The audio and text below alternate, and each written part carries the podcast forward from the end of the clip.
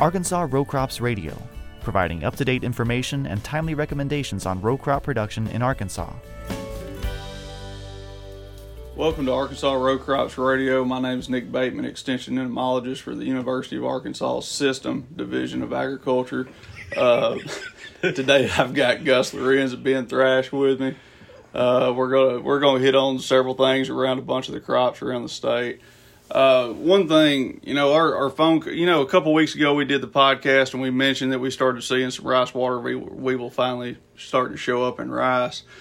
And since then, our phones have been blowing up. A lot of people are seeing a lot of uh, scarring out there. And one thing we need to keep in mind if you got Cruiser and Nipsit, odds are it's gone by this point. Uh, looking at all this rice around the state that hasn't gone to flood, that's already knee high, you know, we're well past that 30 day window there. You're not expecting much activity out of that Cruiser and Nipsit to that point.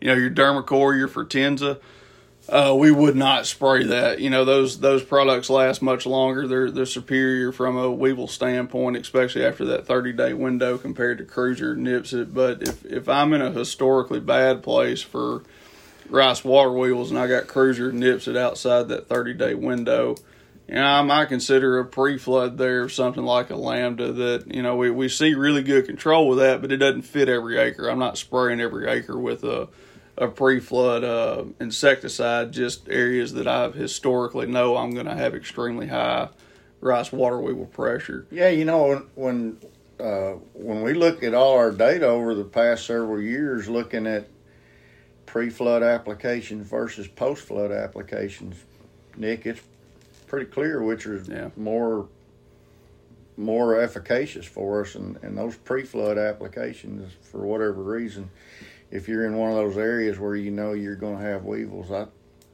that's not a bad, yeah, bad it, way to go. That that data that Gus has mentioned is all coming from Pine Tree up there, and y'all have seen a bunch of our data from Pine Tree. You know, on a, on a mild year up there at Pine Tree, we're running 30 weevils in our untreated check and a core that's ten times threshold. So I mean, it's it's notorious for high weevil pressure. So it makes sense in that area. But I think most folks, you know, it, they have to they have to respond to what happens after they get the flood on, and and the calls that we're getting there there's a lot of weevils, adults in the field, and and and half of them are mating at the time when they're when people are seeing them, and I, I mean, you know, in that situation when you got forty to 50% scarring and a lot of adult activity in the field, I I think you got to pull the trigger on that. Yep, there's no doubt about it. And and keep in mind, Gus has mentioned adults being in the field. If you go out there and see the scarred and no adults, you don't have anything to spray for. You're not. I mean, you got to target those adults, and so that window's usually within the first seven days after going to flood in most years. Uh, another thing we're starting to see show up in rice, or at least in our row rice, is is bill bug pressure. You know, this is typically these first couple weeks of June over the past four or five years with our monitoring has uh, has been the peak of activity that we see. And uh, we're starting to see quite a bit of dead tillers showing up. You know that, that first sign of, of damage out there right before egg lay or at egg lay, and you know keep in mind we've tried basically everything that's out there from a foliar standpoint, both labeled, not labeled, different rates. Uh, we're we're struggling to find something from a foliar standpoint. Yeah, Chase uh, indicates right now that the the the rice bill bugs are at a peak on on coming out coming into the fields right now, and he's seeing the the weevils that are causing damage to the rice right now. So it's a good time to be out scouting for them. Uh, you know, and, and and it's a good point. I mean, so what? So what? So what do you do at this point if you're seeing a bunch of bill bugs out there? I, I you know, if you didn't use uh, a diamide like Fortenza or Dermacor, what do you? I mean, we don't have many. We haven't been able to show any foliar applications doing much good, have we? No, and I think the biggest thing you're doing when you're out there scouting right now is getting a feel for uh, how much bill bug activity you have to know how to make changes in the future. Yeah. You know, like several of the fields we've been in up around that Oil Trough area right outside Newport, you know, that's a hot spot for them. Even when we rotate fields and move a quarter, half mile down the field, they seem to go find that row rice. Yeah. So that that's a good thing to be out looking right now to know they're in the area because they will pick up and move and, and chase you, you know, a quarter half mile pretty easily. So, just if you, I mean, just because you got some new fields that are row rice, that's not necessarily that doesn't mean uh, you're safe. you're going to be immune to problems.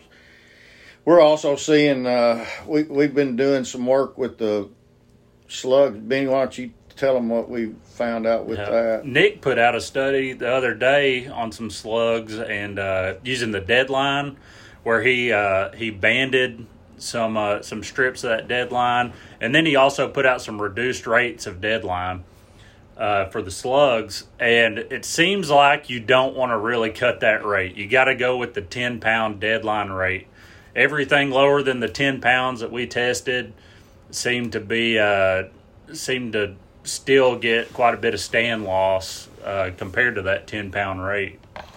No, It did look like the ten pound. If you banded that ten pound rate over the row, that that, that Yeah, there there's a general trend there that it, it Yeah. was it was better than the other treatments. It, it may not have separated statistically, but this is also our first shot at it too. Yeah, So yeah, we're going to keep doing some more work on that in the future. So But for now, I mean, if you got slugs and and you got you feel like you got to get them out, it looks like that ten pound rate is going to be yeah, the only rate. The five the five pound rate's not not Yeah, not effective at cutting it. all. So with that slug, with it being a bait, you know what what's our window on rain there? How long would we like it to be in the field? Twenty four to forty eight hours is Yeah. what I'd say. I, I think you got to have it out there for, you know, it's a bait, and, and if it, it gets rained on, it's going to melt and it's going to be gone, and yeah, And so the more time that it's out there, uh, the better chance you got of attracting those slugs to feed on it. Uh, but if you get a good rain, it's gone. And Yeah. you put out a thirty dollar application and it's gone, and you Mm-hmm. can't deal with that. Growers can't deal with that. So that's that's not very. What else is going on in yeah. And the, well, just thinking about uh, our moth traps. You know, we were we were looking at our moth trap numbers the other day, and they seem to be down. They seem to be a little off right now. Uh, there's some hot spots around. You know, we'll we'll have a trap or two that'll that'll catch a pretty decent number of moths. But overall, our moth numbers are down. We stopped and looked at some corn yesterday, trying to find eggs on silks, and uh, and we couldn't find the first egg out there on a corn silk. Now, I'm not telling you this to uh, let your guard down. Don't be out there not looking for worms. But a lot of people get really concerned that they're missing worms out there in the field if they're not finding any. But it just seems like there's not a whole lot of moths out there. Not not a lot of moth activity. Uh, oh yeah, stink bugs in soybeans. A few people are are finding some stink bugs out in soybeans, uh, and you know with the weather that we've had, we've got quite a bit of uh, uneven maturity in a lot of these fields, and so a lot of times they can be spotty. They like to go to those most mature beans out there in the field because they're seed feeders. So the ones that have the most amount of seed out there in the field is where you're going to find those stink bugs. And you know, we're getting into situations uh, that we got a lot of lower ends of fields that have been flooded, and a lot of people are going to be out there doing some replanting. And uh, what they're going to find is if stink bugs come into the field, they're going to be in the upper end of the field. They're not going to be in the lower flooded half of the field or third of the field or whatever got replanted. They'll only be up there in the in the top end of the field. And so these fields that have have these varying maturities, you can't manage the field on a whole field basis. You're going to have to scout the upper end of the field. You're going to have to scout the bottom end of the field uh, because there's a lot of different things that uh, that can happen, and especially when we get later on in the season. You know those those earliest planted be- beans at the top end, they may uh, they may miss the worms altogether uh, later on the season. But the lower end of the field that got replanted, it's liable to be uh, pretty covered up. So yeah, we got a crop of soybeans that from still in the bag to we got beans that are now at R two, R three, even R four. You know, in some cases, and you think about those fields that are R three right now and R four. Uh, those stink bugs are gonna. Every stink bug in the country is coming to those beans Yeah. sooner or later, and and uh, they're going to be very attractive to to stink bugs, and and you may see spikes in numbers right now. Uh, uh, you need to really be scouting those fields that are already beginning to pod because they they they could be. Uh, they could be overwhelmed with stink bug numbers right now. There's just uh, not a lot of stuff for those stink bugs to go to, and and I think that's uh, they're a trap crop right now. Yeah. I think they're just uh, very attractive to a lot of pests. So, so with these calls on stink bugs, you know, mine have been mainly mainly greens with a few browns mixed in. You know, say it's vice versa. Say it's mainly browns versus green. You know, what- what's Yeah. recommendations there when it comes to insecticides? Yeah, our our threshold is going to be around you know nine per twenty five. That's going to be a pretty you know, and with the higher prices for beans right now, we we may pull the trigger just a little bit quicker than that. Uh, but our studies show that you know that that uh, there's a little leeway between that that threshold of nine per 25 and getting damage in the field. We did a lot of work with stink bugs over the years, and and uh, you know I'm going to let them get up to nine per 25. I'm going to let them get there before I treat. I'm not going to treat at four or five. I'm not going to do it. I, I I think you're wasting your money, and and I think that we need to adhere to those thresholds. Uh, we need to make as much as we can off these beans that we got that are still alive that haven't been flooded out and and um, we we got to do the best that we can and, and not being trigger happy and, and being patient and treating when you need to treat and not treating when you don't. I think this is a that that situation where we can maximize the grower's return on that kind of situation. So lastly, we'll talk a little bit about cotton. Obviously, this has been the thrips year. Uh, we haven't seen thrips like this in several years, and the thrips damage out there is is pretty severe in some in some cases. And in our plots, the untreated checks are just uh, pretty much toast right now. They're really taking it hard. Uh, the seed treatment's held up okay, uh, not great.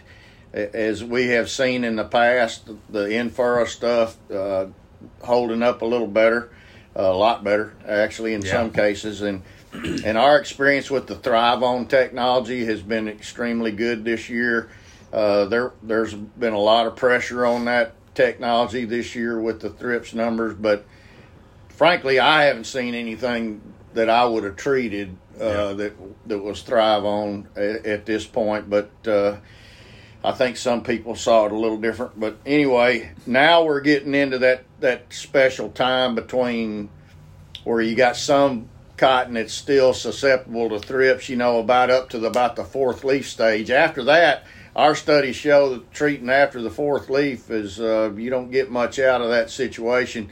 And particularly with the growing conditions we got right now, the cotton is beginning to grow and, and move, and uh, we got cotton that's beginning to, to square pretty good, and and in some areas, uh, plant bug numbers are kind of high, like we kind of thought they might be, and so we're hitting threshold. It's uh, on adults uh, sweep sweep counts uh, anywhere from nine to twelve per hundred sweeps is is threshold, and and uh, we're actually uh, getting calls from a few people that, that have cotton at that ninth, tenth node, and they're beginning to see some a little bit of activity of adults moving in the field. And with all the corn we got coming back and forth, and those fields that are next to corn and that kind of thing, uh, we need to be sweeping and looking for for developing populations and watching that square retention is the biggest thing for me. I mean, I'm 80% square retention you know, when I start approaching, if if my square retention is starting to fall off a little bit, down to around eighty percent, it may be time to pull the trigger. But but you know, our studies show that a little bit of plant bug activity out there is certainly not hurting yield, and and uh, if they're out there and they're not at treatment level, I you know I wouldn't uh, I wouldn't get a trigger happy. Uh, every day we don't spray is a good day for the grower, uh, and and so if you can delay an application a couple days or a few days, and and and tag it up with a herbicide application or something like that, let's just uh, let's take care of the plant bugs, but uh, be be cognizant of, of you know what our thresholds are and, and, and use those thresholds to make good decisions right now. What else? I think that's about all I got. Yeah. Anything else on cotton? I don't think We're not so. seeing anything else. I don't I don't see much And going we hadn't we've been looking at Johnson grass for sugarcane aphid and sorghum, and we really hadn't hadn't seen much around. So we're waiting on that one to blow up. I guess that's it. Yep. Thanks. Yep. Yep. Appreciate it, and thanks for joining us on uh, Arkansas Row Crop Radio. Arkansas Row Crops Radio is a production of the University of Arkansas System Division of Agriculture. For more information, please contact your local county extension agent or visit uaex.uada.edu.